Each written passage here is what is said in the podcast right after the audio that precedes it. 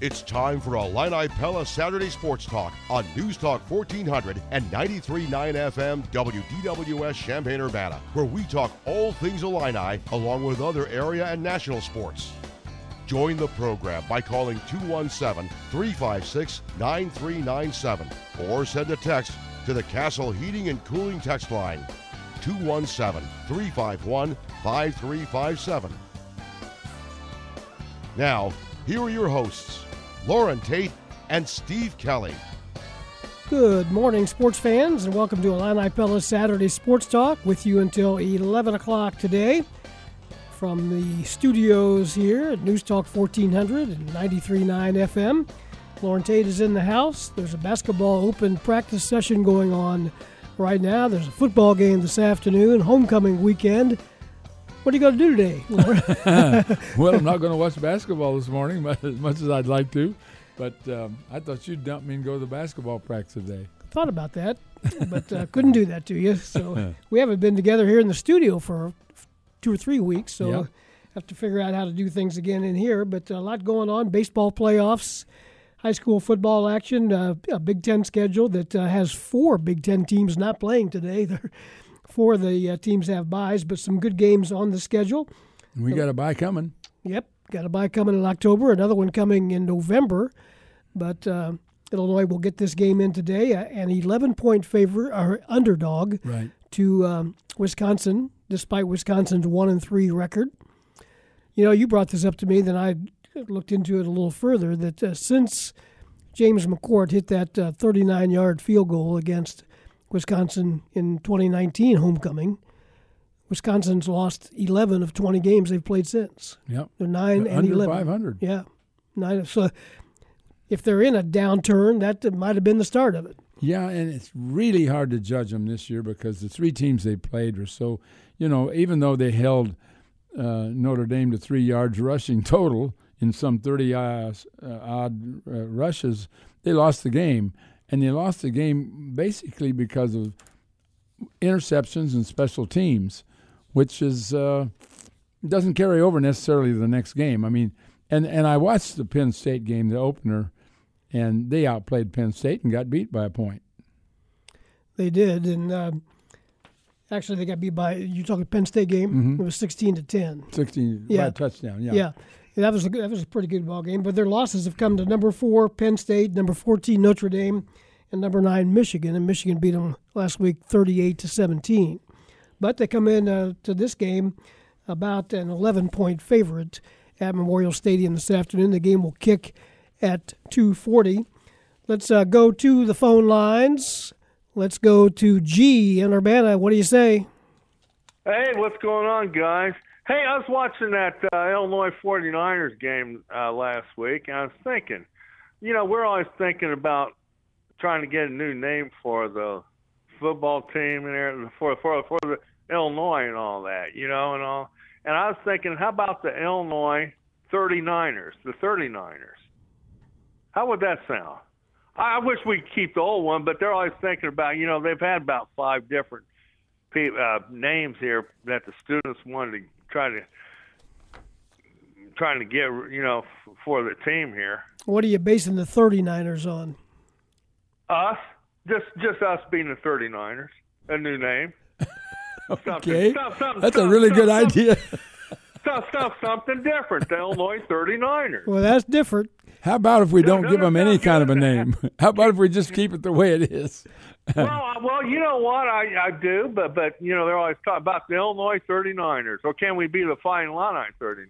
Well, well it could be the 29ers. Or the 89ers or the 19ers. hey, thanks for the call. Hey, hey, hey, Steve. Yeah.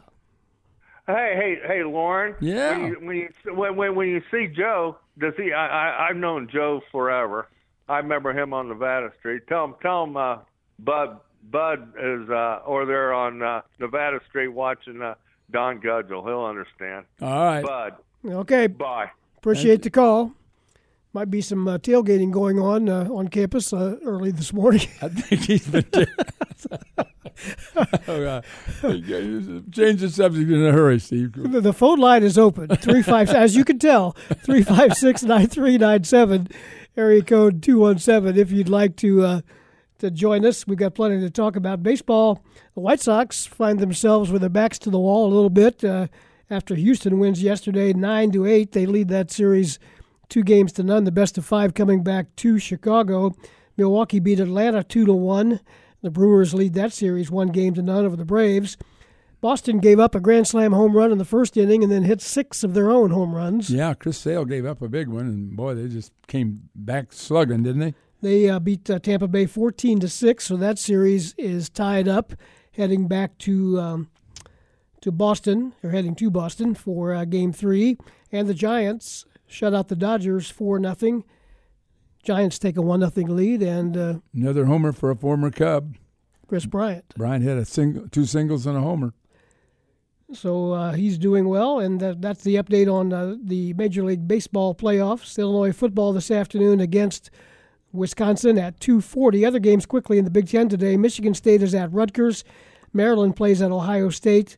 Those games at 11 o'clock. The big game is out in Iowa City at three. Penn State number four against Iowa number three.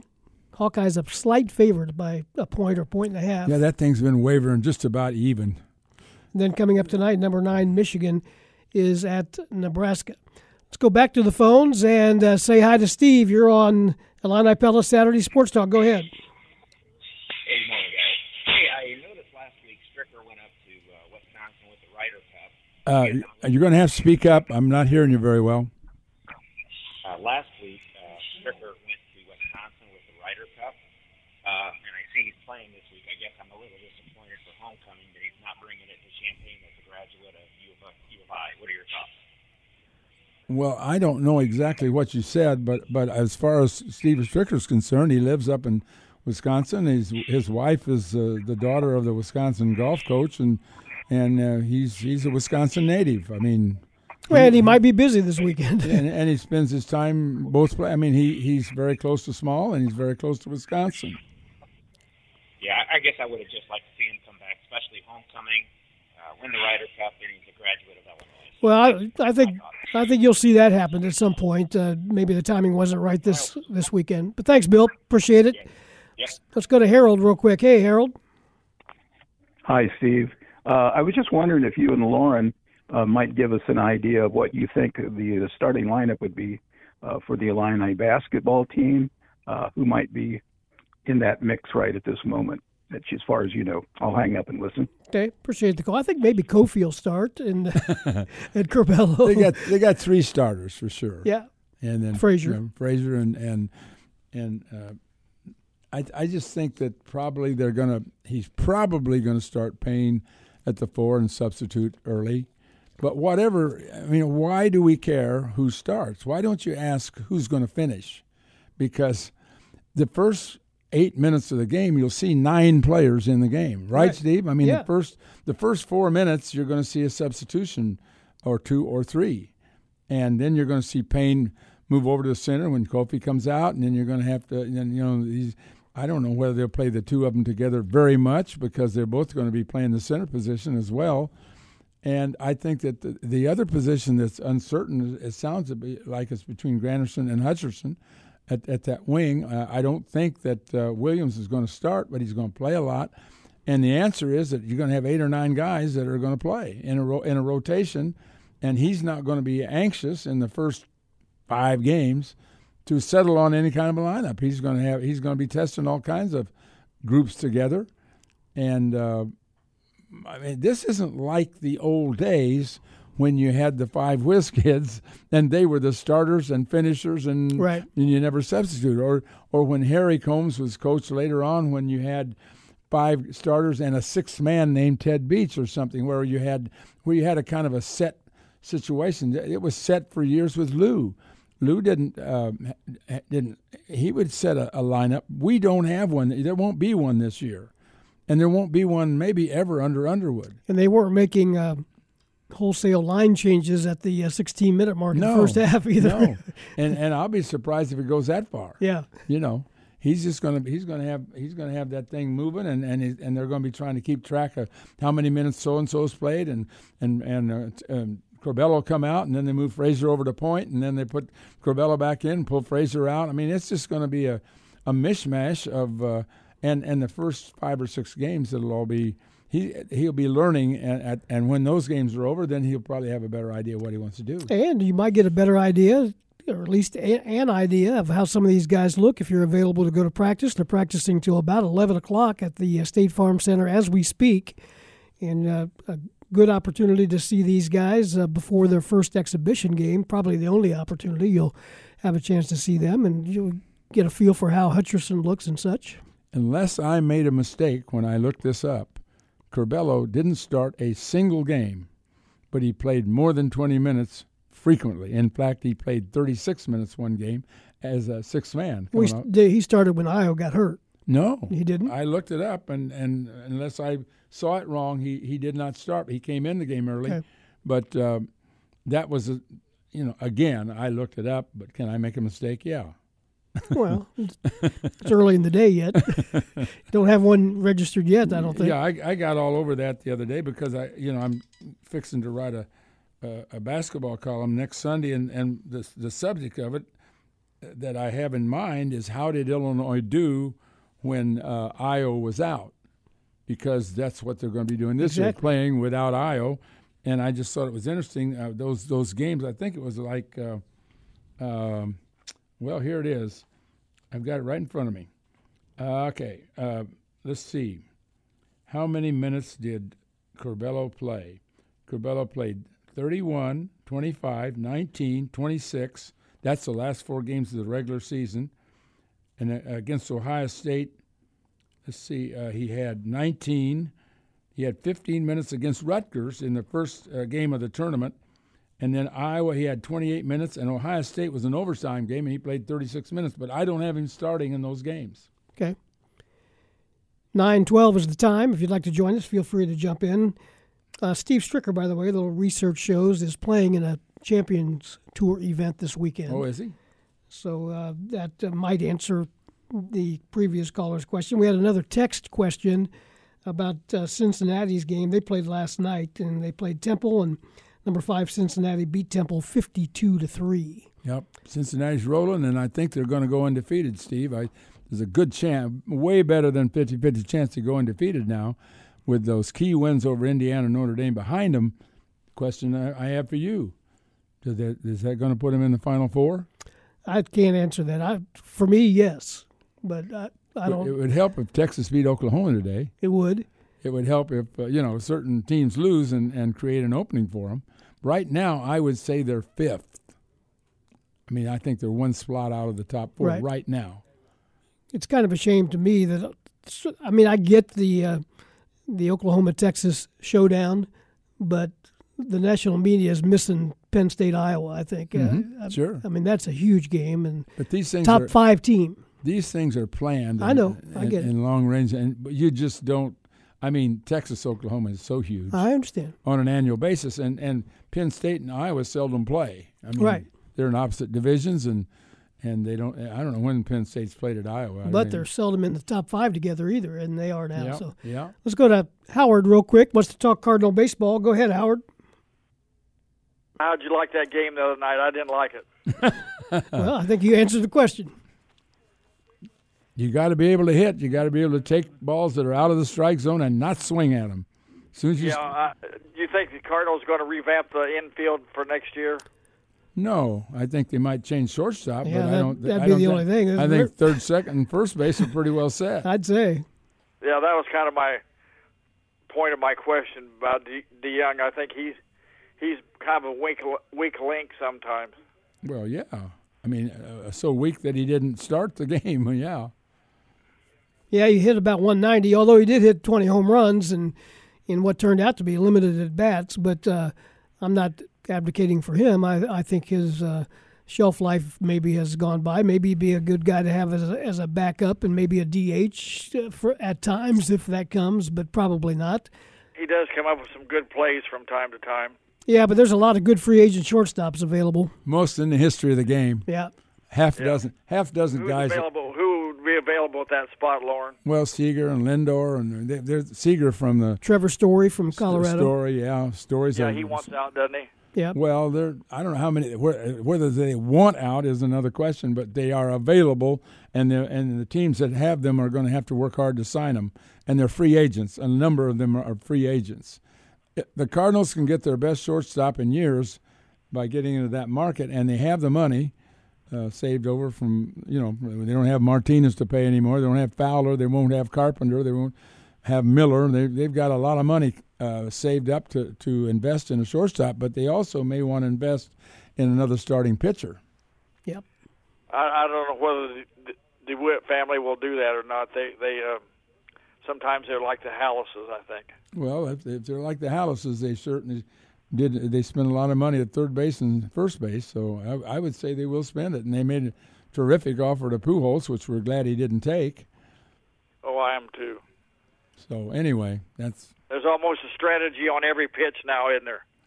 Well, yeah, the strategy is to throw the ball outside the strike zone and hope the guy will swing at it. Yeah, I've never seen so many guys uh, swing at pitches that are almost bounced to the plate or in the dirt. Yep. Hey, Howard, thanks. Appreciate your call. All right. All right. See you later. Yep. Let's squeeze in Alan real quick. Alan from Montrose, go ahead. Yeah, I just got on just a minute ago. Maybe you guys already brought this up.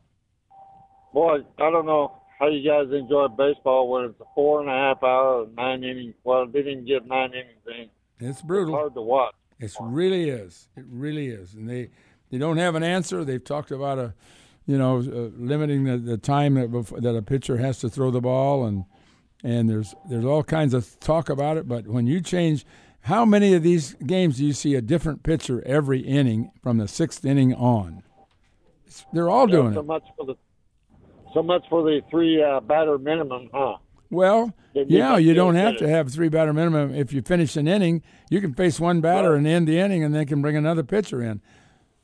Yeah, it's it's too yeah. bad. The game has gotten way too long, but nevertheless, these are interesting games now.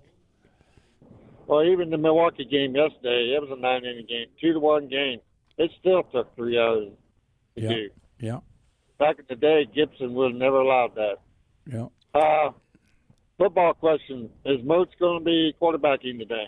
We're going to find out uh, maybe a little more on that in just moments ahead. If you'll stay tuned, we've got the uh, voice of the Wisconsin Badgers going to join us in just a minute. Anything else, Alan? No, that's it. I I think this might be a much better game than most people think. If we can get quarterback play, that's the big if. I think I think both teams are looking for quarterback play, no doubt about it. Thanks for the call, Alan. We appreciate it. Uh, it is 917 News Talk 1400 and 93.9 FM, Illini Pella Saturday Sports Talk. With Loren Tate, I'm Steve Kelly and Matt Lepay, the voice of the Wisconsin Badgers, in time for the game on uh, the line with us. Good morning, Matt. How are you? Good, Steve. How you doing? Good. We got ordered up a pretty good day of football weather for you. It feels more like summer, I think it will, uh, before the day's out. But uh, you can't argue about uh, sunshine and mid 80s in October, can you? No, not at all. It seems like at least with the with Wisconsin this year, the warmest day of the week has been game day. So uh, I'm going to remember all this when the snow's flying here in a few weeks. Days but, like this, you just you embrace. Well, we had a question you may have heard there uh, about uh, the quarterback situation and whether Graham Mertz was going to be in the lineup. What do you know? What are you hearing from the Wisconsin uh, coaches? Well, everything sounds pretty good for him to, to get in there today. Um, as everybody knows, he got banged up last week in the in the Michigan game, and even uh, even on Monday, they talked about how everything was checking out the right way. So, uh, looking for him. He's uh, he's on my board, so uh, anticipating that he'll be in there this afternoon. Yeah, I thought when they made him available to uh, the media on Monday, that was probably a sign that uh, that he was going to go through a normal week. Yeah, normally, uh, I guess you never. Uh, we've all been around college football enough. You never want to make real hard assumptions right. about stuff like that. But uh, yeah, everything seems to be checking out, checking out okay. With with for Wisconsin, you know, it, it would be important for him, and it's not a knock against any anybody else on the roster or in the quarterback room specifically, but I think the way Graham threw the ball in the second quarter for that Michigan game was a very tough start. They couldn't get anything generated on the ground or in the air in the first quarter, and then Graham really started to wing it around, and that that was the best really he had looked since the you know the game uh, against the Illini really last last October. and, and we're all thinking that's the guy that we know. So you know, we'll see how you know how much he'll be able to go, how effective he could be. We will all find that out together. But but like I said, everything seems to be checking out uh, the way you would want it to for Graham to be out there this afternoon. Matt, this is Loren. Uh, tell us what you feel about uh, our new coach here at Illinois. What's, well, uh, yeah, uh, yeah, Loren. First, first, good to talk to you again. Um, I've always I hold Brett in really high regard. Um, you know, maybe I'm biased because we we developed a you know a bit of a friendship over the years. Uh, you know, during the season, obviously, not going to be a whole lot of correspondence. We we swapped messages before for the uh, the first Illinois game against Nebraska. But um, you know, I, I think what he did at Wisconsin. Uh, I think as time passes, more people appreciate it. When you're following the legend, that's that's not a really easy gig. You know, Barry did a, a great job, well documented what he was able to do at Wisconsin. Um, but following that guy or anybody of that status is hard and what Brett was able to do the first year they were terrific. There was a little slippage, uh, especially in year three, and then built it back up to win three straight Big Ten championships and you know trips to the Rose Bowl. Um, and he had a great staff around him, and they had really good players. But uh, you know, I think he was able to to main, you know, maintain the blueprint of, of what what had worked under Alvarez, and yet you know, be his own guy too. You know, there were some differences between the two. Brett was probably more of a risk taker in, in game day decisions in certain areas, but um, you know, there there are a lot of layers of Brett that, and I may have mentioned this to to some of you guys back at when when Brett was hired. Uh, you know, he was at Wisconsin. Media loved him because he could say just about anything, right? He wasn't afraid to stir stuff up. But what I think was underappreciated by a lot of the people who covered the team, uh, they really didn't have a lot of issues. There were a couple of players who strayed in 08, and that was corrected. And you know, I've had people from academic services and everybody who talked about it was a low maintenance program. So not only did they win, they did so in a way that I think fans and alumni could could be proud of. And, and I maintain to this day, I think that was a, bit of an underappreciated component to what Brett brought to to the Wisconsin Badger program. Well, Matt, what what's your version of why he left? Well, I think uh, some of it, and it's just my gut feeling on this, Loren, is that in today's football, when you get to that seven, eight, nine year mark, you probably feel like you have a little bit of an itch to go. And I think Brett maybe he just thought in my own for my own seat, he thought maybe he could go somewhere where there were more resources, where he thought there was a better chance for him to uh, to play on the absolute biggest stages. Um, you know, you could question whether Arkansas was going to be that right landing spot, but obviously he felt at the time that that was going to be the case. Um, and you know, there were some good early positive signs. You know, they had the tough first year, which I think everybody expected, and then they were, you know, hitting hitting back to a level of respectability with that program, and then slippage and so on and so forth. Everybody knows the history. But I, I just think um, in, in today's world, maybe more than ever, once you're there a certain number of years, you probably feel like you should move on. Maybe that was a part of it with Brett. I'll always wonder. I don't know if he, you know, would, would think the same way. I always wonder what if, you know, what if he would have, you know, just stayed in Madison and you know he could have some records. You know, by now he's already the second winningest coach. But yeah, you make the decision that you think the, is the best at the time, and maybe the record showed that it wasn't great, but I think he grew as a coach in his time at Arkansas, and certainly his time in the NFL, specifically with the New England Patriots. Um, even from a distance, I see a little bit of a different Brett Bielema now than, than the one I saw in his time in Madison. You mentioned seven years. This is Paul Chryst's seventh year in Madison. Of course, he's a Madison native and an alumni.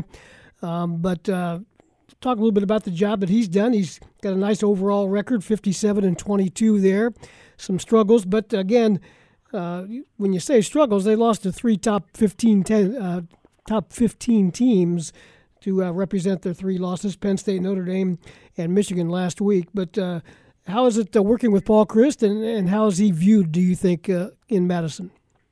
No, it's awesome working with him, and I'm and I'm pretty sure he doesn't have that seven year itch. Right. I don't think he's looking to. I don't think he's looking to go anywhere. It's you know the body of work has been terrific with what he's done here to, you know, be West Division champs. Uh, you know, three different occasions. We've all everybody in the league has had that Ohio State problem right now, just trying to find a way to to beat the Buckeyes. But they've been, uh, you know, as good as anybody else in the conference in that stretch of time. It's been a model of consistency.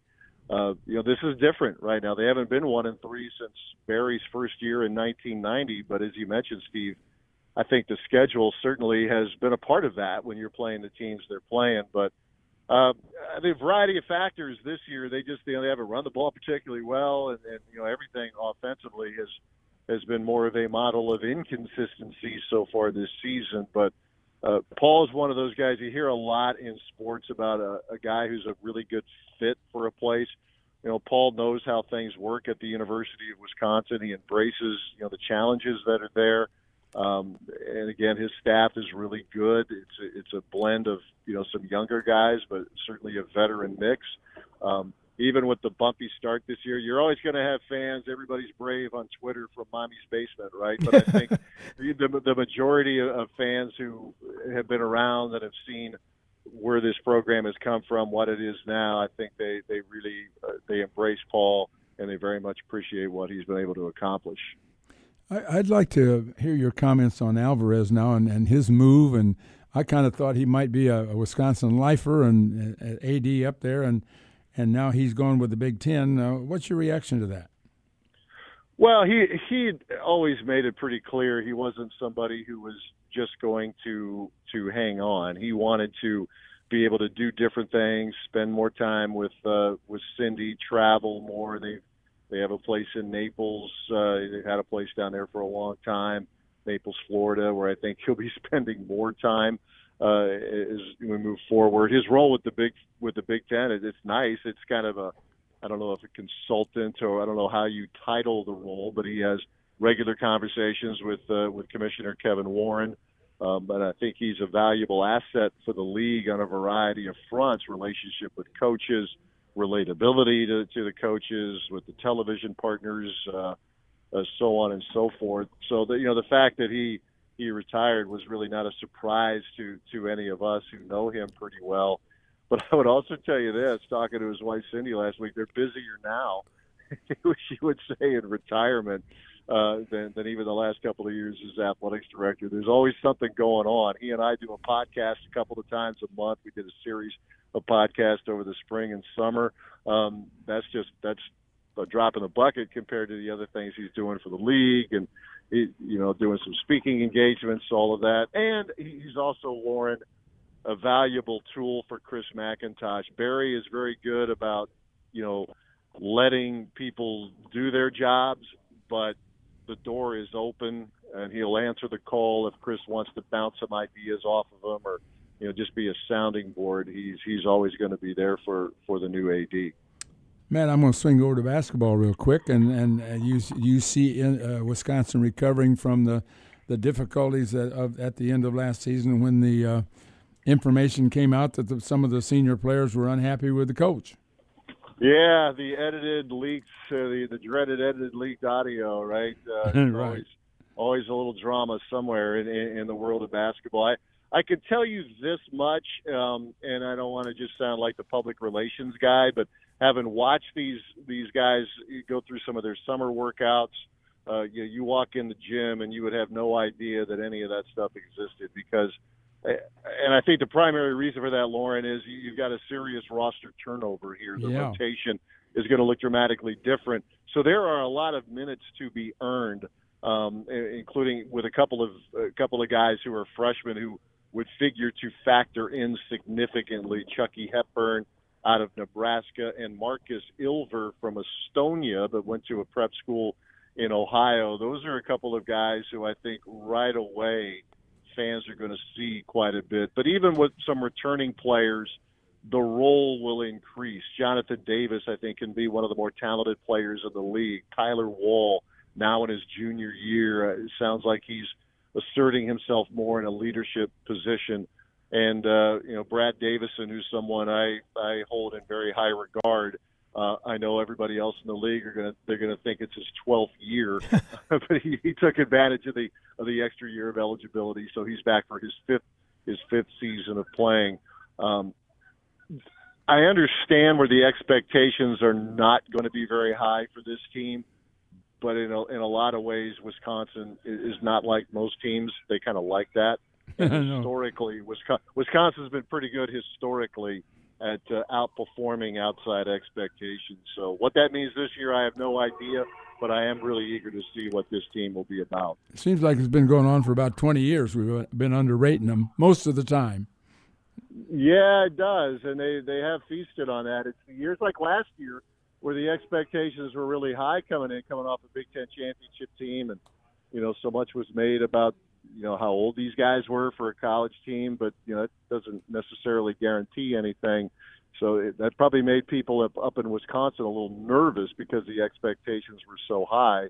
Uh, this year, they they don't have to worry about those those kind of outside expectations. But I could tell you their own you know their own standard is pretty high. So we'll see. You know, we'll we'll see how good they are. I'm eager to see if if if Chucky Hepburn is really going to be that guy who's going to be the point guard. You know, is a true freshman really going to get the keys to the car? Sounds like he's got every chance to do that. Um, he's got a little personality to him to go with his game. So uh, I think a lot of people are really excited to see what, what this team will be will be like in, in, in the coming months. That's Matt Lepay, the voice of the Badgers. Welcome back to town, Matt. Appreciate your time, and uh, we'll see you over at the stadium later on. Absolutely, good talking to you guys. We'll see you over there. You Thanks, too. Matt. It is 9:31. We need to take a break here on Newstalk 1400. The Illini Pella Saturday Sports Talk rolls on with Loren Tate, Steve Kelly with you. We're here until 11. Back with you on our pregame coverage. Illinois and Wisconsin homecoming game. Our pregame coverage begins at 12:30 today. Let's bring in our next guest. Thanks to Matt uh, Lepay, by the way, the voice of the uh, Wisconsin Badgers. Checking in now with uh, Jeremy Werner from 24/7 Sports, Illini Inquirer. Good morning, Jeremy. How you doing, my friend? Doing well, guys. Uh, early morning, checking out the uh, basketball team here at State Farm Center. So, uh, apologies for the ambiance, but uh, might not be a bad thing for you guys in the radio. But get a first glimpse at these guys. We like ambiance. What What have you seen so far? What What's the crowd like? Uh, I'd say there's a couple hundred people here. Um, you know, it's hard to tell, uh, but the, the lower, you know, A section, uh, you know, a lot of smattering of people. I'd say about probably 40 percent full there, but obviously people are very excited uh, about this, this team and and how good it can be. And so far, just seeing them go on air a lot, you know, stretching out. Now they're kind of just running up and down the court, but uh, supposed to get some five on five action here uh, pretty shortly. Do uh, does Loren and myself do we need to talk you off any kind of ledge this morning uh, when we start talking to start talking about uh, the White Sox and baseball playoffs? Are you okay? Uh, yeah, I'm fine. Like I, I understand we should be back again at some point. I understand that five game series can turn pretty quickly. So I'd like to to win game three one because guys I, I bought tickets for game four. kind of a bold call on my part.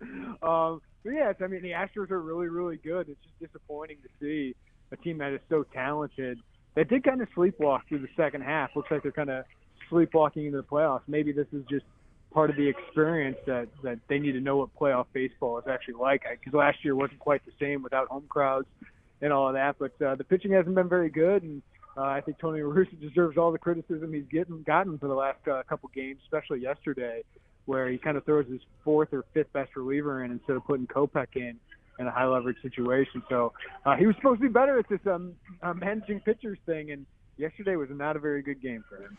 Well, I think you told me uh, when we talked about this earlier, you were concerned about the pitching, and Lynn uh, just couldn't get the ball past him. The, Houston was all over him, weren't they? Yeah, he's a fastball pitcher, and Houston hits the heck out of fastballs. I mean, Houston hits the heck out of anything. That's they they are the deepest lineup. They make a lot of contact. They don't strike out a lot. Uh, I thought Giolito did pretty well the first time through the order, but uh, he was battling, and, and through that fourth inning, I just thought you know he didn't have it anymore. Um, so third time through the lineup, I thought it was time to put Kopech in. I think I think Tony kind of locked himself into uh, this is what I want the seventh, eighth, and ninth inning to look like, and you can't pitch like that in, in the playoffs. I think you got to throw your high leverage guys in high leverage situations, no matter what the innings are. And uh, he paid for it. Uh, and, and Craig Kimbrel, to be honest with you, just hasn't been very good.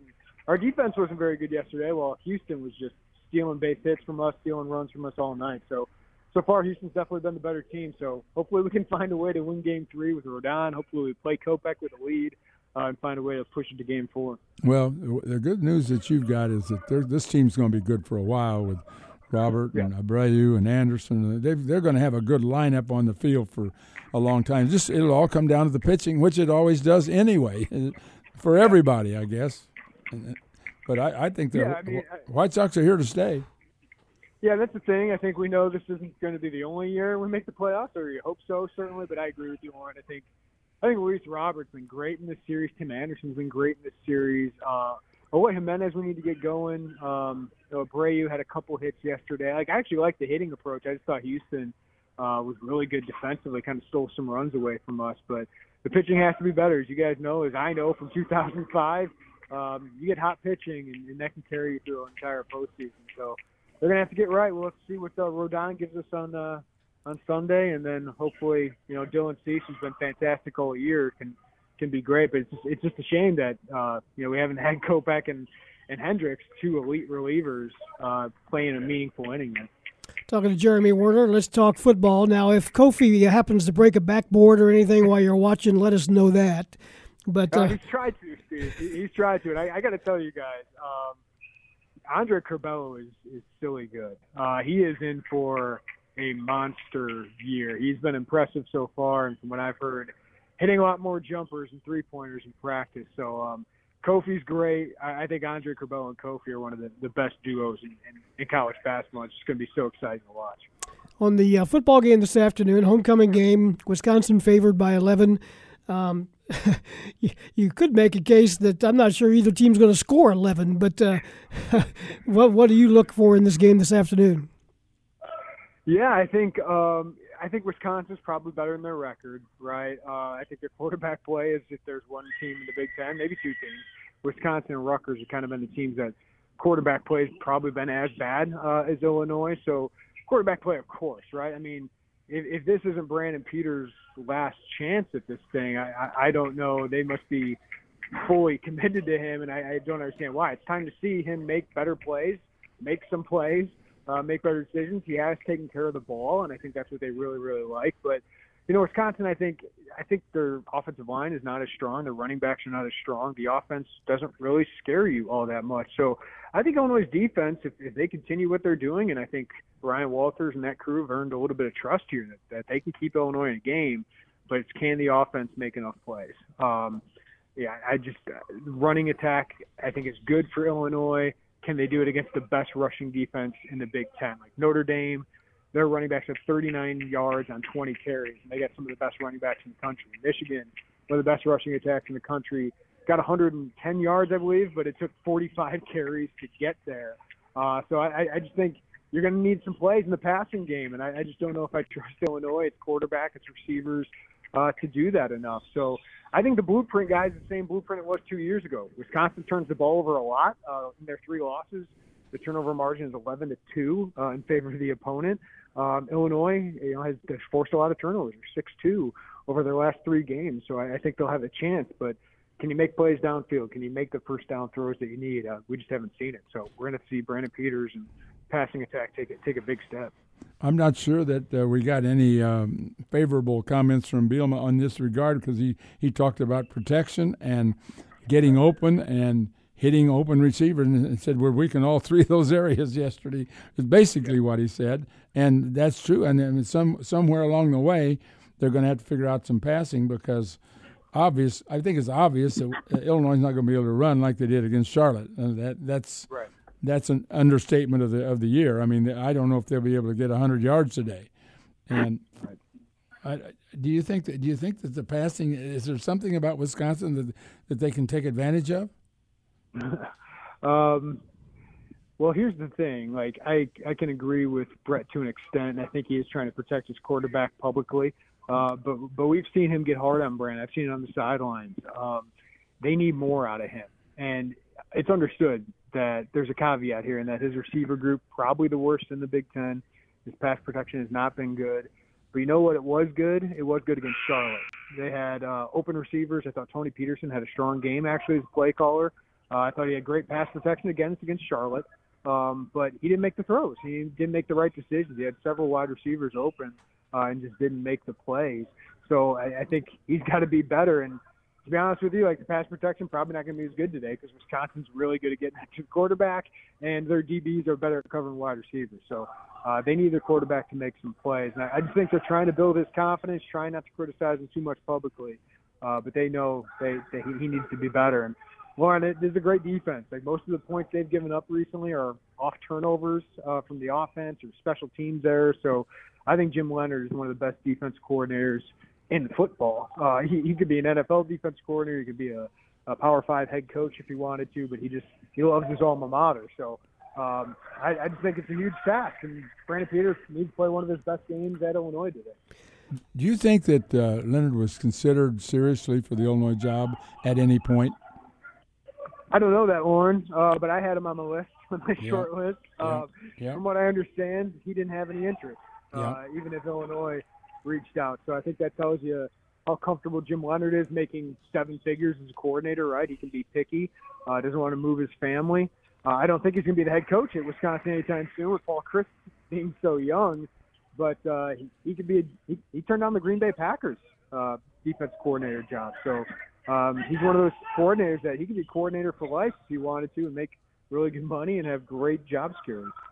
Hey, Jeremy, we appreciate your time. We'll let you get back to watching some basketball practice, and we'll see you at the football stadium later on this afternoon. Yeah, when we see you, we'll, we want to know what happened in basketball. We'll do. We'll let you know, guys. See you. Jeremy Werner with us from the Illini Inquirer, 247 Sports. Here at 945, we'll take a break and be back with more. We've got an open line until 10.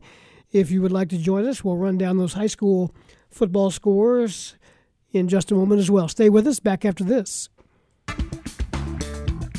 It is 948, Illini Pella Saturday Sports Talk on News Talk 1400 and 93.9 FM WDWS. Loren Tate, Steve Kelly with you. Phone line open 217 356 9397. Let's go down to the Bluegrass State and say hello to Steve in Kentucky. Go ahead, Steve. Hey, good morning, guys. Um, I just wanted to let uh, Illini Nation know that I uh, just finalized uh, my plans for the, the Hall of Fame tournament game there uh, Thanksgiving week on November 22nd, 23rd, and uh, got on there to buy my tickets, and I was stunned to find that uh, I was able to get tickets uh, at $15 a piece for that includes both games, uh, four rows up off the floor, and um, I don't know why they're so cheap. I think with fees and everything, I paid twenty five fifty per ticket. So um, encourage uh, everyone to, to go down there and make the game. As hopefully uh, we'll play Arkansas that that second game, um, and I think that'll be our toughest non conference opponent that we play um, this year. So. Uh, I think it'd be a, a great time and encourage people to, to make the trip down, especially if you're on the fence. Uh, I don't know why tickets are so cheap, maybe because it's a weekday uh, tournament game, uh, just trying to draw fans, but uh, it's, uh, it's a great deal. So I encourage people to go. All right, get them while you can. Get them while they're inexpensive, huh? they may they may go up when you get closer to the date. Exactly. Yes. Yeah. Absolutely. Well, Steve, thanks for the call. We appreciate it. All right. Hey, thank you guys. Yep, thank you. Let's go down, keep uh, down south with Marty in Pinehurst. Go ahead, Marty. Morning, Steve. Morning, Loren. Morning. Um, it's not a good golf day to hear, Steve. It's raining. Well, we've got a good golf day here. Just no time to do it for Loren and I. Gotcha. Um, couple things. One, I what little I can see with what vision I've got left, I I think one of Peter's bigger problems, other than a new offense, et cetera, et cetera, and he missed time being hurt. He doesn't have his his uh, his uh, little blanket of security out there with the Imatorbhebhe, where he could just throw the ball up and let him jump up and go get it. Because he did that a lot of times in the past, made a lot of big plays, and he doesn't seem to have that guy, you know, that he's comfortable with, and he's second thinking too much. But that's that's a whole subject. Let's get on the more important one. Uh, I, Alan's call about the time of games. If you remember, maybe four years ago, they were going to make a big push, and batters were going to have to stay in the box, one foot in the box, and if they didn't get in in time or didn't get time from the umpire, they were going to warn them once, and then it was going to be a strike. And that lasted about a week. And the rule is still there that you're supposed to keep one foot in the box. You're not supposed to be wandering around, but they don't enforce it. And they don't, you know, they don't do things. The umpires are not doing things, and I'm guessing the union balked at things. I don't know. That needs to change because these games are going way too long, and uh, pitchers need to throw the ball, and batters need to stay in the box and just keep the damn game moving instead of trying to cerebrally think what the pitcher's going to throw and what could happen. Uh, I get tired of that too. Now, last question. I need help from you guys, and I haven't heard it, and I've been doing other things this week. I'm still befuddled why Gallegos didn't just keep throwing since they had a day off and he'd had four days off. I wish I knew if there was injury or some concern. And I'm for damn sure couldn't understand why he threw Reyes in in a ninth inning clutch. And the reason I tell you that is I called a friend of mine before that home run. I talked to him. I said, "Game's over." He said, "What do you mean?" He said, "Reyes is going to give up a home run." And he said, "What are you talking about?" The time he said, "Talk." Boom! The ball left the ballpark. That was his fourth pitch. Why do you? yeah, why do you throw a guy in who's had ninth inning troubles, lost the closer's job, and put him in when you got a roster full of, of arms for that one game playoff? I I haven't heard discussion on that. Maybe maybe Shildt touched on that, but I haven't heard it. Have you guys? I've not heard it, and, but that was my first comment. Is uh, you got Flaherty sitting in there, you got Dakota Hudson sitting in there, and you got you may not have a game. Kodi Whitley. Yeah, you may not Kodi have a Whitley. game two days later. Everybody's fair game. But why Gallegos couldn't throw two innings? He didn't throw that many pitches, Right. and you had a day of rest before it started. I did, and he had four days of rest before the game. Definitely throw him two. Definitely night. throw him two innings. Definitely. Yeah. I didn't get that at all, but of course, now maybe he's not feeling. You know, we don't know the story behind the scenes. I give coaches that credit because I coach. Mm, that's right. But man, that bothered me. That bothered me. I mean, I was disgusted. I knew it was going to happen before. I mean, I called. I called one of my buddies who's a Cardinal fan, said it's over, and no sooner than I hardly we got the conversation on, then boom, and I'm like, I I I don't hear anything about it. I wish someone could explain it to me, but uh, I tell you that the future is very bright though with the arms they've got coming off DL, coming back, uh, with the way the outfield performed this year. There's hope, and that's a good thing. That's a very good thing. All right, good stuff, Marty. Thanks. All right, bye bye. Always good to hear from you, Marty, down at Pinehurst, North Carolina. Today is October the 9th. You know what happened October the 9th, 1969? No, tell me. Cardinals fired Harry Caray. oh boy. Well, that's Shocked what, the world. That's what he got for fooling around. That's that's right. they caught him leaving the hospital. They, they caught him uh, walking across the street where he shouldn't have been. 1969, October 9th, on this day in history. High school football last night. Champaign Centennial wins over uh, Peoria Manual 48 to 6. Peoria High beat Champaign Central 60 to 6, scoring 52 in the first half. Normal West over Danville 28 to 14. Maybe the game of the night involved the Monticello Sages, who led 15 to nothing going into the fourth quarter and lost by one. Can't win them all. Can't win them all.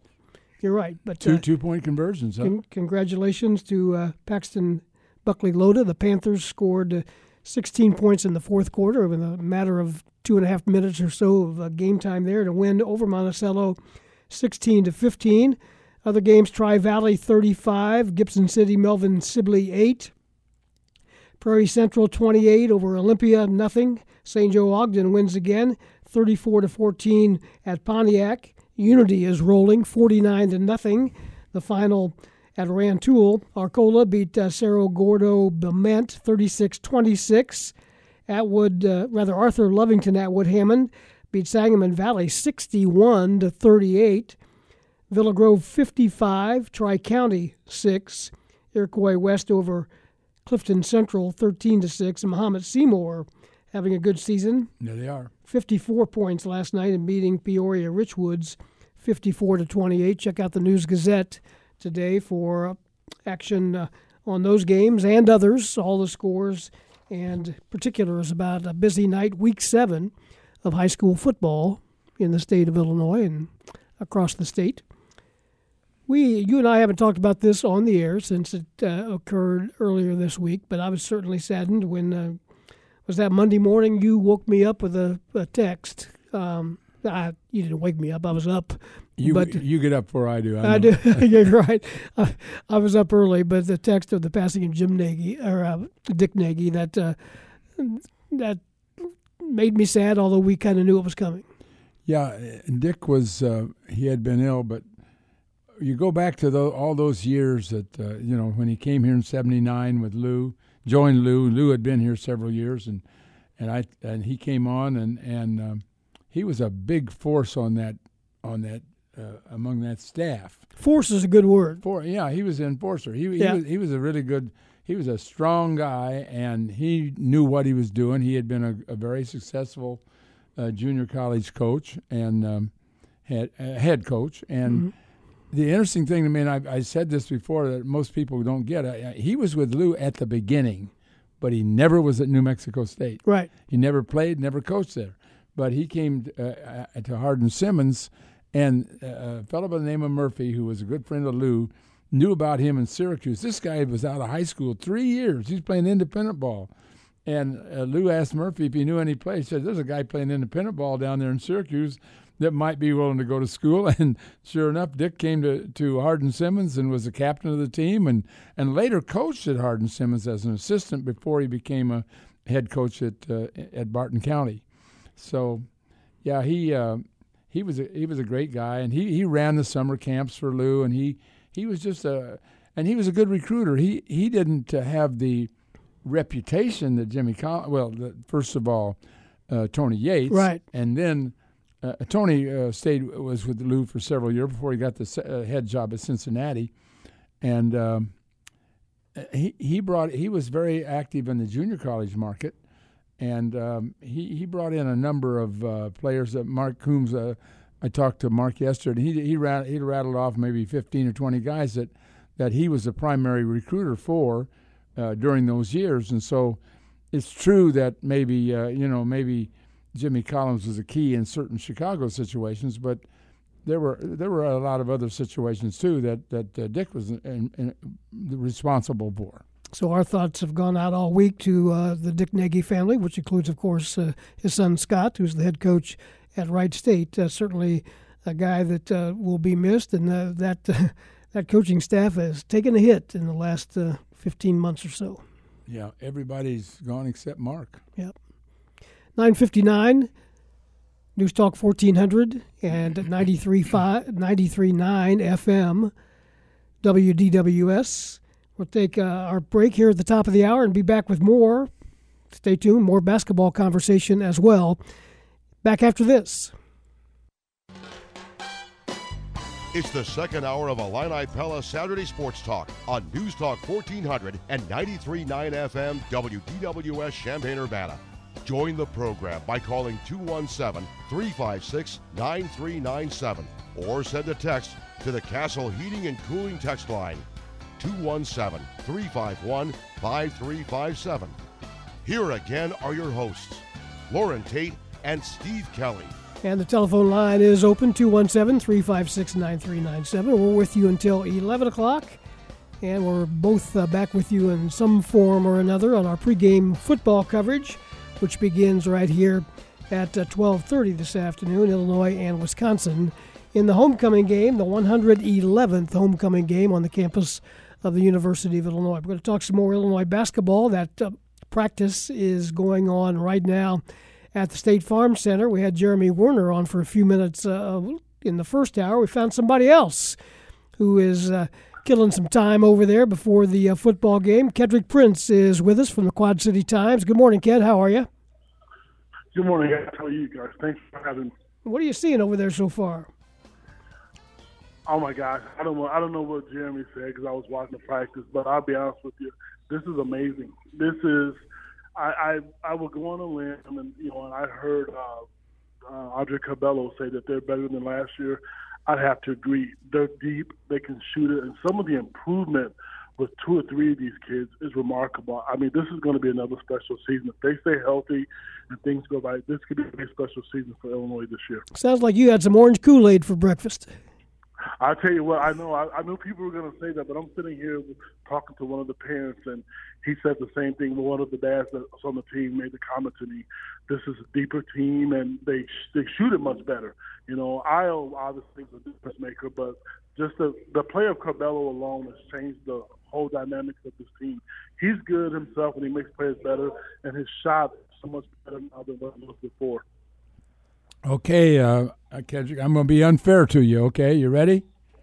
Let's hit it. Tell me something negative about this team. They can't be perfect. I mean, are they better than Gonzaga?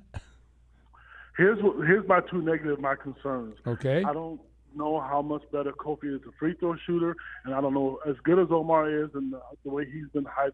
He's probably worse free throw shooter than Kofi. I don't think people realize. I mean, he really is.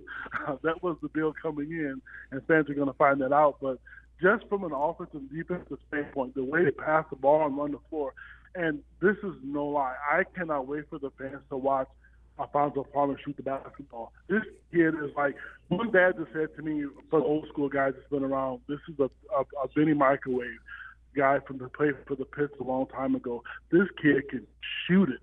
I mean, he really is. I mean, I know they lost Adam Miller, but this is a nice compliment to have for them. A good pickup from Coach Underwood. Alfonso Plummer is going to be. A, he's going to score some points for them. So, the, so the strategy of the opponent is to hang close and then foul the big guys at the end of the game. Is that it?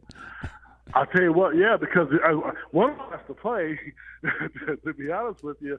But that's probably, you know, and there's going to be some flaws. Don't get me wrong. There'll be nights when they don't shoot it well. But the depth is, is what I like. And as far as the freshman, I wasn't sure which one, but the one that's been the most impressive today is Luke Goody. And you know, I knew coming in, people said he was he was a former quarterback, so physically he's a little bit more ready than some of the other other freshmen right now. But I don't know. Coach Underwood's got a tough decision to make. There's a lot of kids out here. I don't know how he's going to play them all. Talking to Kedric Prince, uh, tell me about Austin Hutcherson. A lot of people want to know what uh, he looks like. We haven't seen him because of those injuries in the last couple of years, and I realize this is just one half of one practice, but I'm sure you're kind of keeping an eye on him as well. Yes, I, he was a guy that I kind of looked, you know, forward to seeing playing this year.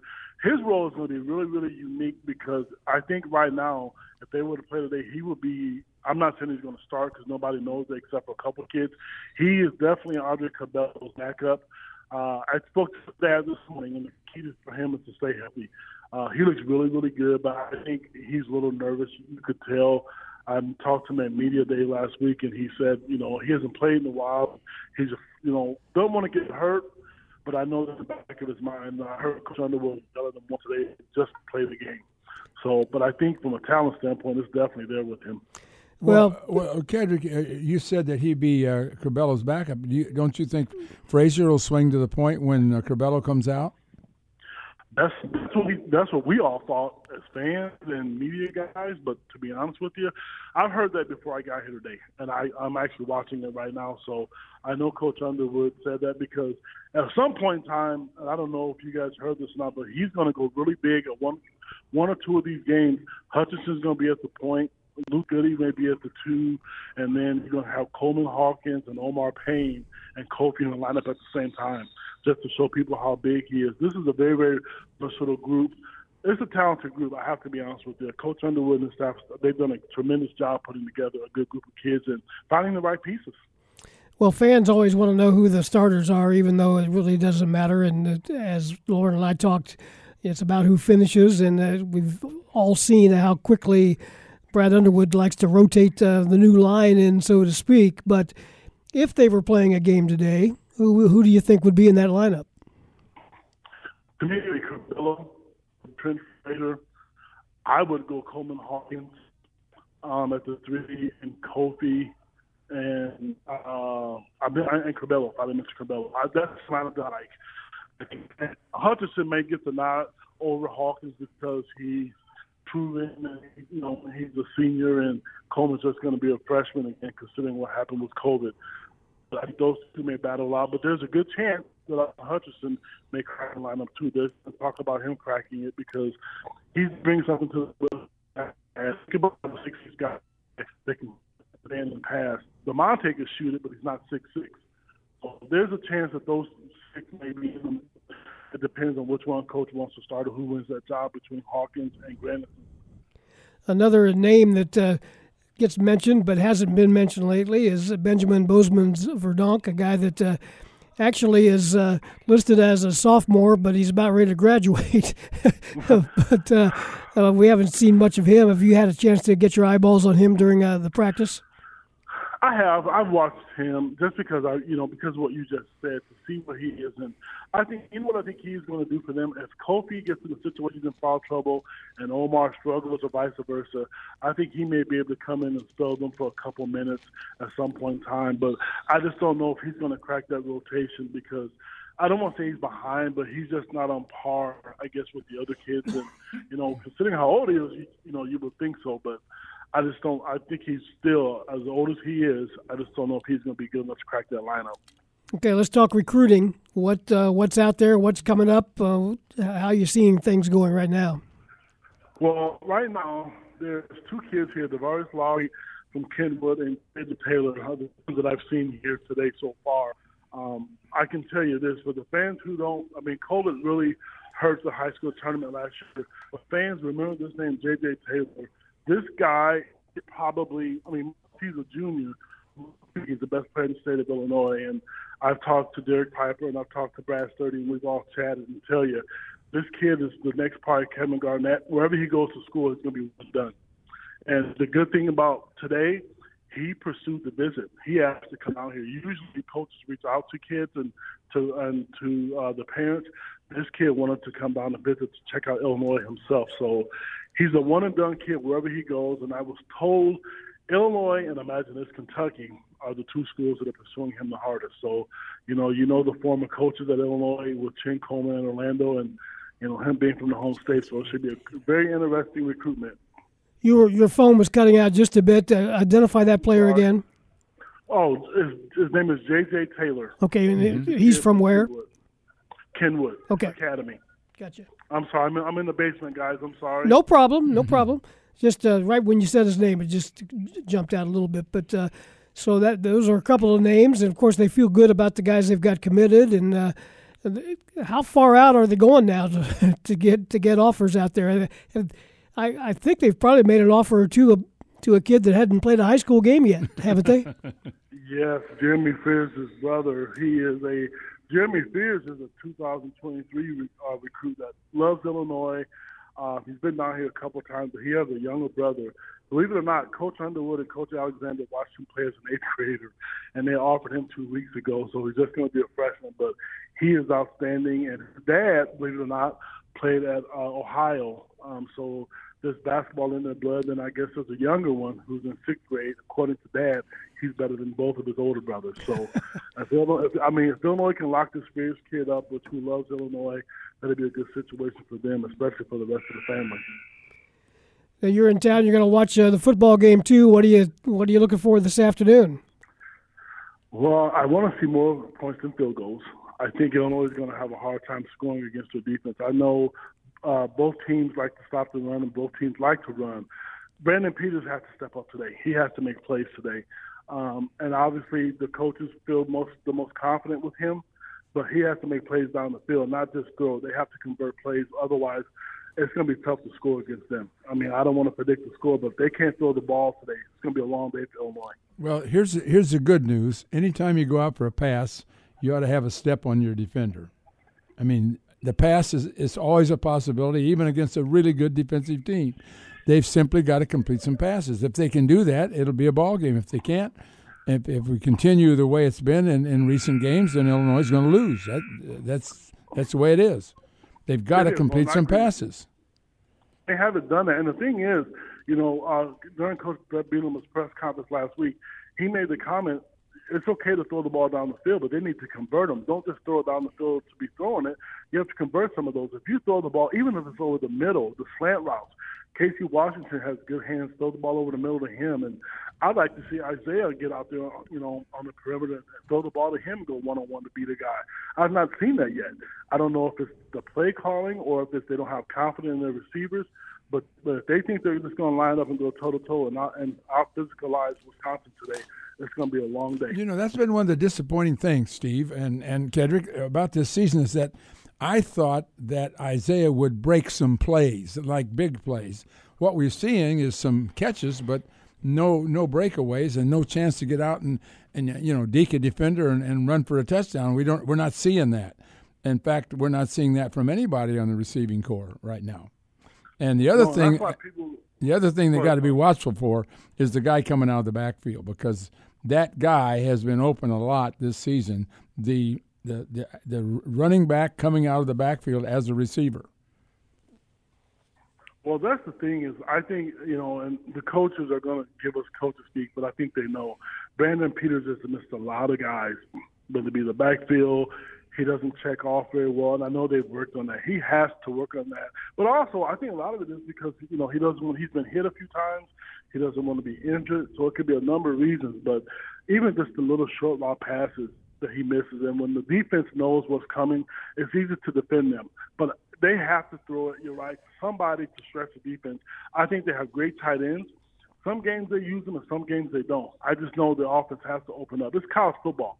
You're not going to win college football games in today's world scoring 20 points a game. It's just not going to happen. Kedric Times with the Quad City Times, or Ke- Kedric Prince with the Quad City Times. We'll ask you an Iowa question. You're over there uh, near Iowa. How do you uh, look at that ball game this afternoon uh, between uh, the Hawkeyes and Penn State? I'll tell you, Iowa's tough. They are just they are what Illinois is looking to be. They're just physically tough. I I expect Iowa to win, even if it was at Penn State. Iowa just they tackle well. They don't make mistakes. They do things the right way. They don't try to do things that they can't do. I just I like Iowa because I think they've been there before. Kirk Ferentz is not going to be rattled. I think the home court does play a little bit of factor into it. And I want to contradict myself, but I just Iowa's just tough. And right now, on paper, they're probably the best team in the Big Ten. Kedric, we appreciate your time. We'll let you get back to watching what's left of that uh, open practice over at the State Farm Center. Thanks, and uh, we'll see you later on. Thanks, guys, for having me. Take care. Thank you. you bet. Kedric Prince from the Quad City Times also does some work for IlliniGuys.com, 1015. And if you've had any thoughts uh, lately about uh, replacing the windows and doors at your place, how about a trip to the Pella Window Store, 1001 North Country Fair Drive in Champaign?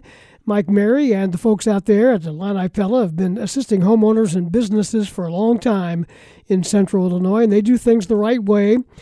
As you may know if you've done this or even thought about it, there are a lot of things to consider when replacing windows and doors. Obviously, security, comfort, convenience.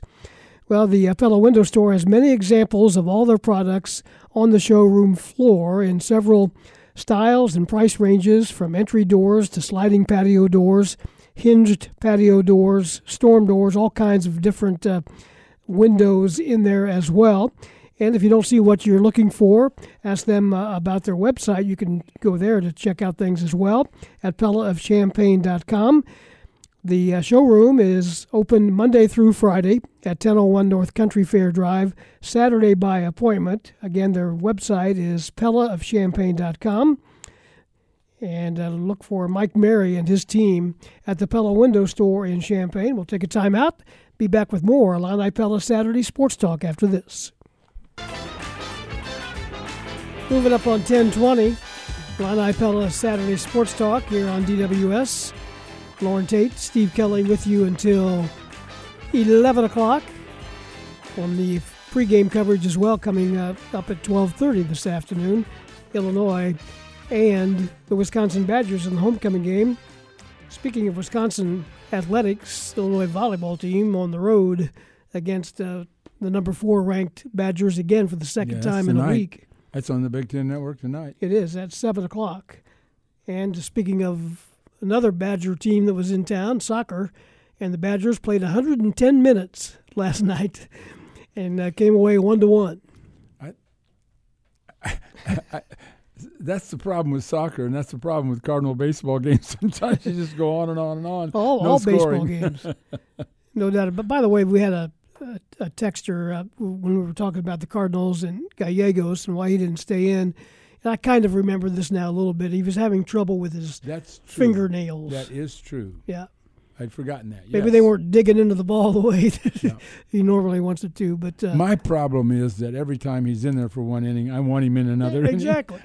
because he's so good. And I, you know, I'd rather throw the guy that's really good. And and I, I, I like you, I don't care about. We got six months till the next game. Right. You know, when you lose, you're done. So Well, like you said, and I think before we went on the air, they had Lester and Happ both not eligible for this game, so they were setting them up to be in the rotation for a, a five game series if they got there. So that tells me everybody else is available. yeah. And You Flair- get in a game like that, you just got to throw the best you've got for as quick as you, you know, because it's all over in such a hurry. I I kind of feel sorry for Reyes. He he was he was walking on the edge the whole first half of the season and getting by with it. Mhm. he made the All Star team. And yeah, made the all and, and I don't. I, he had over twenty consecutive uh, solid saves. Yeah. Well, then he when you keep walking, guys, you if you put the first guy on in the inning, sooner or later they're going to catch up to you. You Yeah. just can't get away with that. And and and it was walks were the problem with the Cardinals during the portion of the season when they weren't doing well. They just gave up too many walks, and particularly walks with the bases loaded. And the guys are just afraid to throw the ball over with the bases loaded. Apparently, Yeah, Waino got into that in that game, but he got out of it. Mhm. He had the bases loaded and Yeah. went three and two on the batter, then got out of it with a Mm-hmm. double play. But uh, yeah, that's pretty lucky. He broke a bat and the ball Yeah. just bounced. I scared that ball was going to hit the base. Did you see how close it came? I did. Went right over the top of the second base and then turned into a double play. Those baseball scores, if you missed them from yesterday and last night, Houston nine, Chicago White Sox four. The Astros lead that uh, best of five series two games to none, with it uh, coming to Chicago uh, tomorrow. Milwaukee beat Atlanta two to one, so uh, the Brewers lead the Braves one to nothing in that series. Boston evened its series up against Tampa Bay fourteen to six last night, and the Giants late last night beat the Dodgers four to nothing. So the Giants have the uh, one game lead there. I don't know the, Gi- the Giants kind of quietly, uh, at least quietly to folks in the Midwest because we're not up late. Most of us watching baseball, but uh, man, they've got a good team. They really do. And Posey walks up and hits a home run, boom, you know. And then they got Bryant hitting a home run late, and uh, they, obviously uh, they outplayed the Dodgers and they outplayed them again. they seem to get this October thing, don't they? The, They sure do. The Giants. Yeah. And the Dodgers aren't done yet, but uh, they didn't exactly hit the cover off the ball against the Cardinals in that one game playoff No, they till, till the end there. The, the, neither team was, you, as you said, you, you, we were talking in our production meeting before the show. uh, you put it very well when you said that game was available to the Well, Cardinals to win, and it the, was. The thing that made it available was the fact that the guy was so scared of for the last month uh, wasn't that effective. I mean, they were getting good swings. Mhm. The Cardinals were getting good swings, and they they just couldn't get that one key hit. And they and they had some situation where you know here. Uh, Yadi comes up and just rifles the ball through the middle, and it's an out. Right. Or they, or Sosa comes up and just drills one to left field, and the left fielder catches it below his knees. That happens in a baseball game. They don't even out in one game. The averages do not even out in one game. They never do. And when you go 0 for 12 with runners in scoring position, with Oh. most of that in the 2, 3, and 4 slots. Are you sure that's right? I thought they were 0 for 11. Maybe it just felt like 0 for 12 well, for a you, Cardinal fan. you know, it might be 0 I, I just thought the moment, and I, I said this to you in, in a text, but I thought the moment was too big for the Cardinals, in terms of the of the the hitters, particularly the three outfielders, the three young outfielders, swinging at some pitches. Not so much Carlson, but the other two were swinging at balls that you can't hit. If you can't reach it, you can't hit it. And I'm with you. I felt bad for Reyes, uh, number one, being put in that situation. And then, did you happen to watch him when he threw the pitch? He didn't even look he at didn't it. even look. He, He, started walking off. to the dugout. He started walking. He didn't even, even see the ball land. Did Nope. Nope. And he wants to be a starter, but that's fine. Maybe that's where his calling is. But you still got to throw the ball over the plate. And if you throw a, a slider that doesn't slide, those guys can hit that. See now, how do you treat this for next season? Good question. He wants to be a starter, and um, so does Jordan Hicks. I can't believe that, but okay, let's give him a shot. But let's see what happens. they have got a there's a any number of possibilities for their starting rotation. I'd say they got eight or nine possibilities because Liberatore's coming out of the minors. You got um, the possibility of, of Mikolas, of course, is going to be back. You got Hudson. You got Flaherty. You know, yeah, I mean it's just the the the. I think the Happ and Lester have to be considered. I mean, maybe they won't be, but you have to consider them. Right. And the Cubs will be making uh, obviously some changes. They got rid of a couple of coaches this oh, week. well, the Cubs Cubs got to decide what, what they're going to. Are they going to go for it next year, or are they going to wait? I mean, they've got to they've got to completely uh, remake their whole ball club, uh, and pitching staff. Yeah, and, who are they going to build around? Are they, are they going to go with Contreras to, to be that guy? Yeah, yeah, I think so. I think he'll be the catcher. Yeah, but I I just don't know. Uh, half of their lineup is, I think, as yet not with the team. I'd say at least four. They, they've got to get at least four guys out of free agency for some of those positions. When I heard our friend Kent Brown, who's a, as avid a Cubs fan as there is, say he had to look some of these guys up to see who they were. Right. He just but didn't they, know who they were. They, they were playing the last were week. Just checking out guys at the yeah. end of the year, and next year, you know, I think they'll have Ortega in center field, and I think they'll have Wisdom at third, and I think the first base position is pretty well settled. But I mean, I think sec- uh, there are a couple of outfield positions, and maybe in the middle infield, they're they're going to be they might they might be in the free. I just don't know how much money they have. Right. That's what it comes down to. Yep. Because the shortstops we talk about are not going to be cheap. Right. 1027 is the time. We'll take a break here at the bottom of the hour. We've got 30 minutes left. We're going to talk some more Big Ten basketball when we come back. We'll keep the phone line open as well if you'd like to join us on Illini Pella Saturday Sports Talk here on DWS. Busy day here with Illinois Athletics. That game actually will kick at 240 and maybe 245. It depends on they call that a five minute slide. It's the second BTN game of the day. So, uh, depending on how things go in that Michigan State Rutgers game, but uh, it will not kick before 240. So, we'll see how that goes this afternoon. Illinois and Wisconsin in the homecoming game at Memorial Stadium. Loren Tate, Steve Kelly with you. Um, we're here for another 28 or 9 minutes. 217 356 9397 is our phone number on Illini Pella Saturday Sports Talk. Our friend in Indianapolis, Jeff Rabjohns, joins us on the telephone. Good morning, Jeff. How are you? Good morning, gentlemen. Terrific. How are you? Good. Want to talk some uh, Big Ten basketball. Big Ten basketball media days uh, occurred at Indianapolis on uh, Thursday and Friday. I'm guessing you were around there, and what did you learn through all that? Yeah, I was there. Uh, very fortunate. It was it was kind of a home game for me since they have media days here in Indianapolis. Uh, just drive down the street. So, um, uh, obviously, this is the time of year where there's a lot of uh, a lot of enthusiasm, a lot of optimism. Um, you know, nobody's lost a game yet. Everybody feels good about their squads, um, and um, I think one of the things that was interesting was, you know, you look at the teams at the top, and I think everybody would agree, most people would agree. You're probably talking uh, Michigan and Purdue battling that out, Ohio State, Illinois, probably right there as well.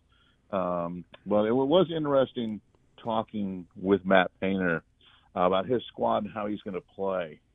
Um, and he may not play as big as some thought he was going to play. He actually, they have five players on their team who were centers in high school defensively, at least, meaning they guarded the person they guarded was the other team center. And a lot of people thought he may play, you know, multiple bigs together. Um, and he said yesterday he doesn't know if that's going to work or not uh, because of concerns on the other end. Uh, whichever big is essentially playing the, the, the forward spot, the four spot, can they go out on the floor and chase somebody else's for, And he said he's not too sure that that, that that's you know possible. So it was kind of interesting that you know you have a lot of talent on that Purdue team, obviously. Uh, you know Trevion Williams, Zach Edey, Caleb Furst, um, and guys like that and it may be different, uh, maybe different than you know, how they play might be a little different than than anticipated. So I thought that was kind of interesting. Um, obviously, uh, you know, Hunter Dickinson certainly made made uh, a little noise. Um, I think it was Thursday. Um, he kind of took a shot at Illini fans. Not too sure really why, but he did it. Um, and uh, but I think uh, the, the biggest thing is I think there's there's going to be I think the talent is pretty good. Um, I, I think you've got um, at least probably six, maybe seven teams uh, that are going to make the NCAA tournament this year. It may not have as much talent at spots, you know, four, five, six, seven as, as a few years back, uh, but I do think it's it's still going to be a pretty strong league again. Jeff, I, I, I, look for Wisconsin and Iowa to, to, tumble a little bit, maybe Rutgers too. Do you get that idea from hearing from their coaches? You don't get that idea. Well, I mean, coaches by nature are optimistic, and I think certainly during during the media day, you know, they're they're uh, they're trying to sell the optimism, trying to sell the hope, you know, and uh, and they haven't lost a game yet. But I do agree with you, Loren. I think I think Iowa takes several steps back um, you know, you lose a National Player of the Year candidate. Um, you lose, uh, you know, a guy who can really shoot the ball from the perimeter uh, on, on a transfer to Kentucky. Um, I think I think that's I think it's inevitable. You take several steps back, um, and then Wisconsin. I just think they just do not have the depth that they've had in the past. So yeah, I think those are three programs that I think definitely uh, take several steps back this year. Um, we'll see if you know Penn State. I think some people are looking at as somebody who maybe kind of moves up a couple of notches. Um, and certainly with Micah Shrewsberry, they have a really talented offensive coach. You know, he was he was essentially the offensive coordinator uh, for Purdue under Matt Painter, if you will. Um, and I think everybody knows, you know, he he learned under Brad Stevens with Brad Stevens out of the Celtics. So I, I think there's going to be, you know, some pretty solid offensive coaching up at Penn State. Um, so I, I think they have a chance to take take several steps forward this year. What about the Hoosiers? I think they're going to be better. I think they're going to be an NCAA tournament team. Um, they just have more talent. Uh, they brought in Xavier Johnson, who who started at point guard at Pittsburgh. I think that'll upgrade the point guard position. Uh, they added Miller Kopp, who averaged to run 13 points per game at Northwestern. Uh, he's going to add some perimeter shooting to the team. Um, Trayce Jackson Davis is better. You know, he was very good last year. He was the only guy in the country at a Power Five program to average at least 19 points and nine rebounds. But he was 100% one dimensional as far as he was left handed. And now they're making him work on his right hand. They're making him add some shooting to his game. Uh, so he's going to be better. Uh, and they also have some some freshmen uh, on the team that are going to matter. Certainly Tamar Bates, uh, six foot five guard who who's a five star kid uh, coming out of IMG Academy in Florida. They're going to be you know, he's he's going to be a guy who can add firepower, uh, can score at all three levels. I don't think he's going to put up big numbers, but he's going to go out there and help help Indiana with points. And then Mike Woodson uh, just brings a whole nother level as, as a coach. You know, he spent more than two decades as an NBA coach, understands how to run a host of offenses. Um, we got a chance to go down to the Bahamas and, and watch them play two full games, and uh, they beat a European pro team twice, beat them by double figures both times and the offense was so much better, Loren. You know, last year Indiana um, consistently had scoring droughts of yep. you know four, five, six minutes. Uh, there were a few games that had scoring. They, they went more than seven minutes without get a basket. There were no long scoring droughts down in the Bahamas. Um, playing the four four or four out, one in concept. Uh, the ball moved, players moved, uh, players have freedom.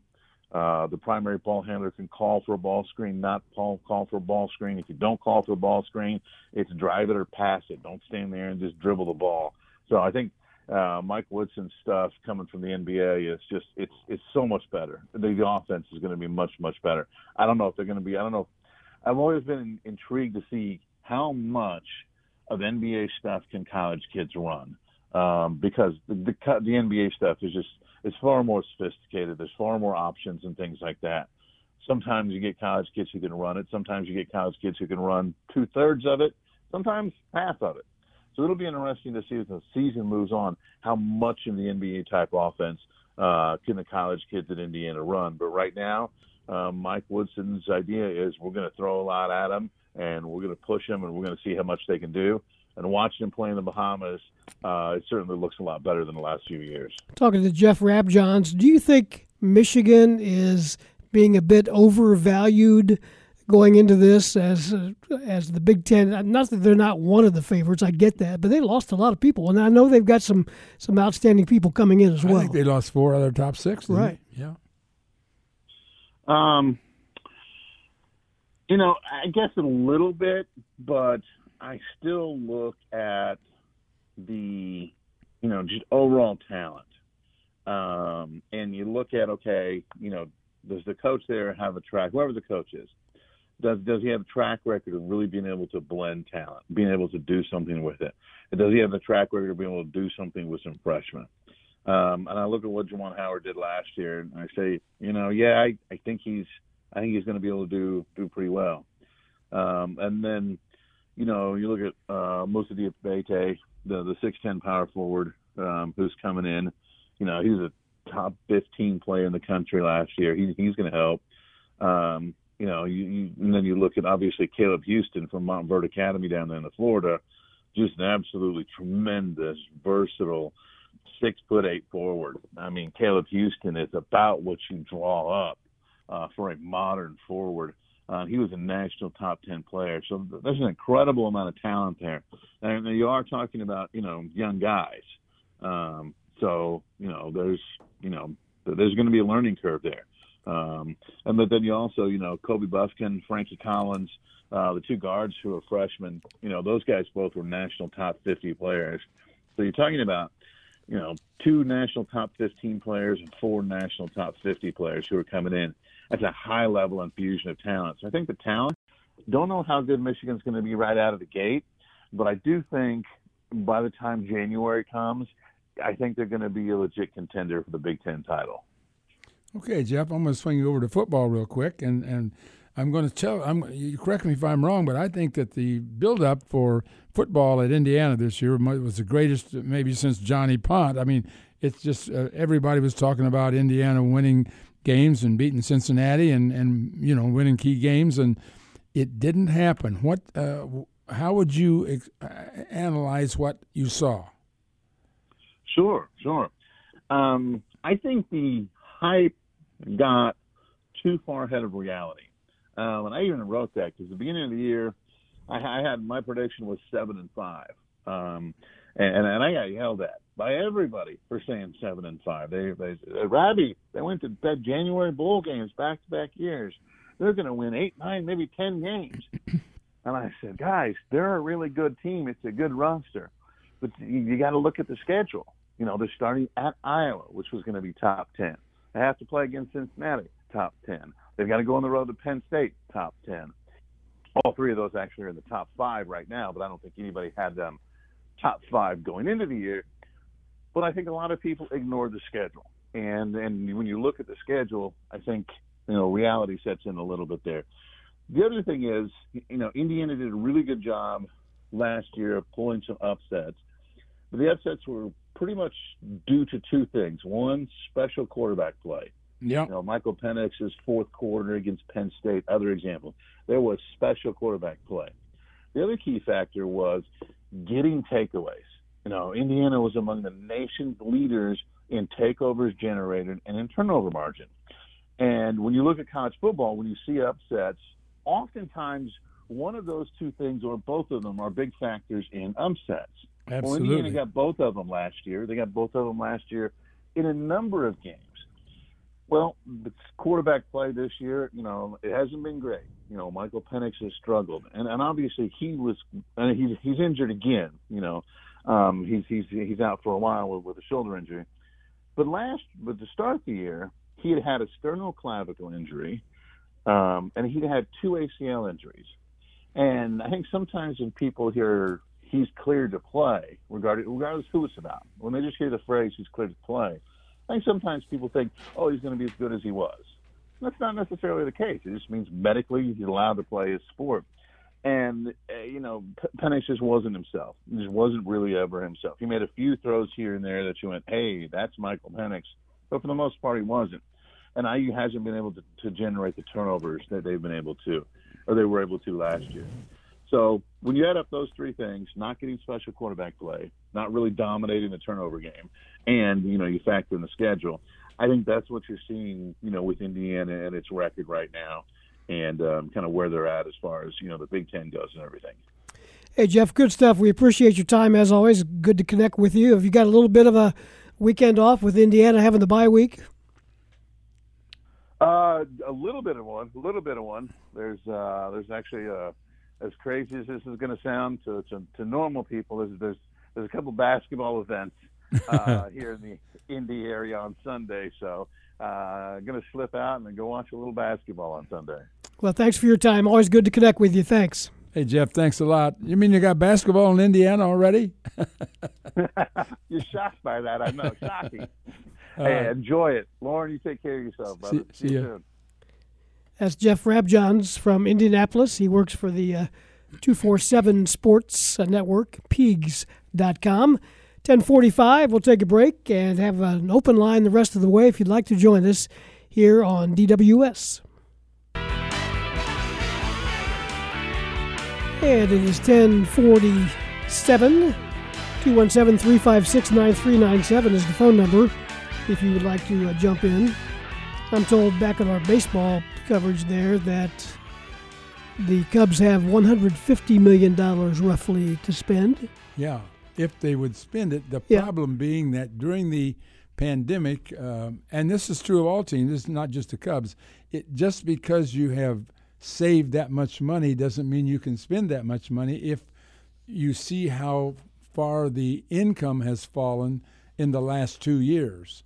And it fell dramatically a year ago, and it also didn't reach the original heights this year anywhere. I don't. I mean, I shouldn't say anywhere, but uh, not not with the Cubs and not with the Cardinals. They didn't make near as much money as they used to make. So we don't know how far they're they're willing to go, uh, either one of them. Uh, But I'm sure the Cubs will make some key moves. But I think they will. Back to uh, college football, Big Ten football. In this particular uh, weekend, four Big Ten teams have the bye week, but there's some good games on the schedule, highlighted by the uh, Penn State Iowa game at 3 o'clock this afternoon. Let's talk a little more about the Illinois Wisconsin game. Bret Bielema sitting on 99 career wins. It'd be nice if to get number 100 against his old school, no doubt. Well, I think I think we both, you know, we have a one-track mind on this, and the fact that we know it's going to be so hard to run the football. And my question would then be, uh, can Illinois make enough yardage or um, be enough of a threat on the ground to be able to make their play-action passes work? Because they're going to try to run, uh, just like they always do, and if Wisconsin's going to be prepared for that they're going to they're going to do everything in their power to stop Illinois, and they've been very successful at doing that with everybody they played. Everybody, nobody's gained on them. Yeah, and they've certainly noticed Chase Brown and, and Josh McCray. McCray might be a little more effective in this kind of game, Well- perhaps, but the, the fact remains that Wisconsin's giving without a hole. I mean, they got to make some room. they're giving up an average of 1.7 yards per carry. It's unbelievable. That's 45 yards a game. So the thing, the thing that I want to see personally, of course, a victory. That's what everybody thinks. I don't think in those terms because I, my concern is that can Illinois develop, as we've seen in the last couple of weeks, the kind of physicality on the field defensively to make all these games close, all the games close.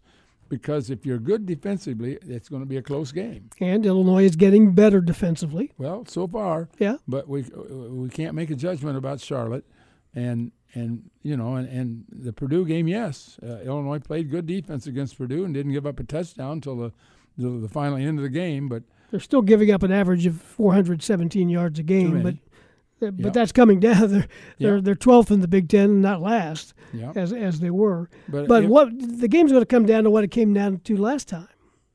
Wisconsin turned it over late when, when they threw on third down. When you was it third down? I don't know, but it was intercepted yeah, when they were effective running the ball. And the Once- question once was, why'd they try to pass there? Everybody could look up and say, "Oh boy, just a couple first downs and kick a field goal and we go home." Yeah, and they've they've got ten or eleven turnovers this year. They've got eight interceptions.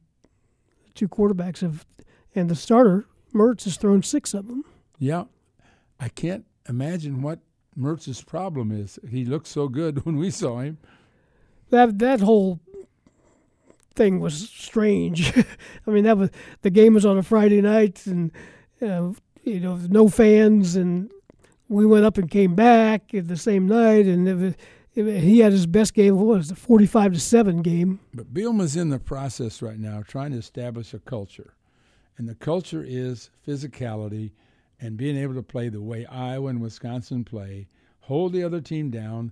And as you get better, maybe in, we'll have a different quarterback in a year or two, and maybe if you if you have a consistent defense, you can build your offense around uh, some key player, maybe a transfer, maybe somebody, you know, maybe we get some receivers from someplace. I mean, Illinois got to improve that whole passing game if they're going to be ultimately be successful. But, but, but what I'm talking about is a an established culture of, of, physicality that we can walk up against Wisconsin, go right up against them, and play them hard physically. That's what I'm looking for today. Right. You mentioned Isaiah Williams a little bit earlier on being the big play guy that uh, maybe not being the big play guy you thought he might be. Yeah. His longest play, longest pass reception is 28 yards, yeah. and he's caught 28 passes. He's averaging 10 yards a catch.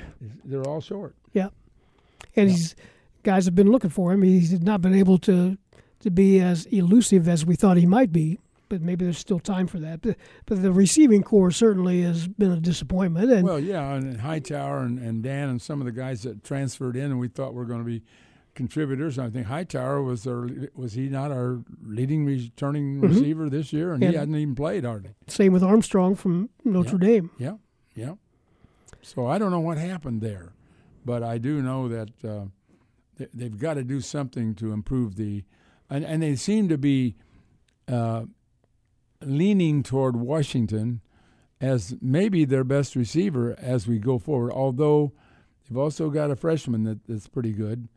I I just. Uh, I, I think they're still feeling they're definitely feeling their way on in this passing game. Something is not right, and uh, it may not be right this season in terms of the ability to be a, a prolific passing team. Well, Washington has caught 12 balls.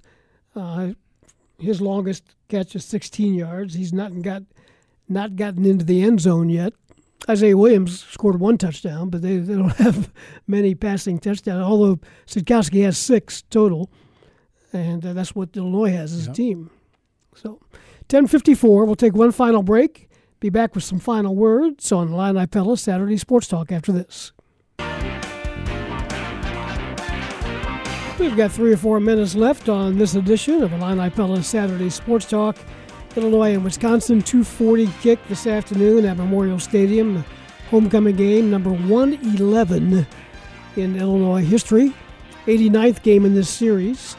And Illinois will get back a couple of key guys defensively in the game today, Loren. Yeah, I think Jake Hansen's going to be back at linebacker. I don't know if he's going to start, but he probably will. And Witherspoon at cornerback. And I, I've said I think there's are best two Illini defenders on the team, uh, and having them back will make a difference. I just don't know how much they've practiced this week, but they have been cleared, so they'll be playing. But I don't know how many minutes. Okay, give me a winner in the following games Okay, Michigan State at Rutgers. I'll take Michigan State. Michigan State is ranked number 11 in the country after not being They're not ranked. that good. No, they're not. But they're undefeated and uh, better than people thought. Maryland at Ohio State. I'll take. You might Buck- want to take the over on that, whatever it is. I think the over is like 71, uh, the over under. I Ohio State will hurt them. I'm sure offensively. number four, Penn State at number three. I'm kind of going to go with Iowa. I don't have a great feeling for it, but I think Iowa's at home, and that's a tough place to play. And uh, I think they'll be very conservative and, and, and play a really tough, low scoring game. But we'll see. I'll take Iowa. Week found an offense we didn't know it had, but it was against Northwestern, but they put up 50 some points. They I played gotta num- go with Michigan. Yeah, they played number nine Michigan in uh, the night game on ABC. Didn't pick any upsets there, did I? No, you didn't, but that's okay. I don't know why they just didn't pair up the bye teams and have have them play too. There's four teams not playing today, but uh, Illinois gets that bye next week, and uh, the Illini go in this afternoon as an 11 point underdog to the one and three Wisconsin It's Badgers. interesting that we started out at eight and a half, then it went to ten, then Yep. it went to eleven. So the money is coming in from the Wisconsin side. Well, you and I remember very well when Illinois dominated this series. It Hadn't been Oh, that yeah. long ago. It was Yeah, absolutely. Until before- Alvarez came along. and even early in Alvarez's uh, tenure, he didn't have good teams to begin with. But despite that uh, homecoming win two years ago um, over Wisconsin, uh, the Badgers have won nine of the last ten in the series, Yeah. and they've taken a lead by about five games. the- hasn't been close. No. And it's amazing to me what they've done. I, I'm encouraged, uh, again, I know we're running out of time, but I'm encouraged again when I look at Iowa State and Iowa and Indiana and, and, and, and, and the teams around us that have been, like Wisconsin, that have been able to have success. I, there's no reason that Illinois can't do the same thing. We'll find out. It gets going at 2:40 this afternoon. The uh, game day pregame show begins at 12:30. Mr. Tate, we'll see you over there. I'll be there. After a while. Thanks to Dave Leake, our producer on the show, on WDWS News Talk 1400 and 93.9 FM, Champaign Urbana. This is Steve Kelly. Thanks for listening, everybody. We'll talk to you again real soon.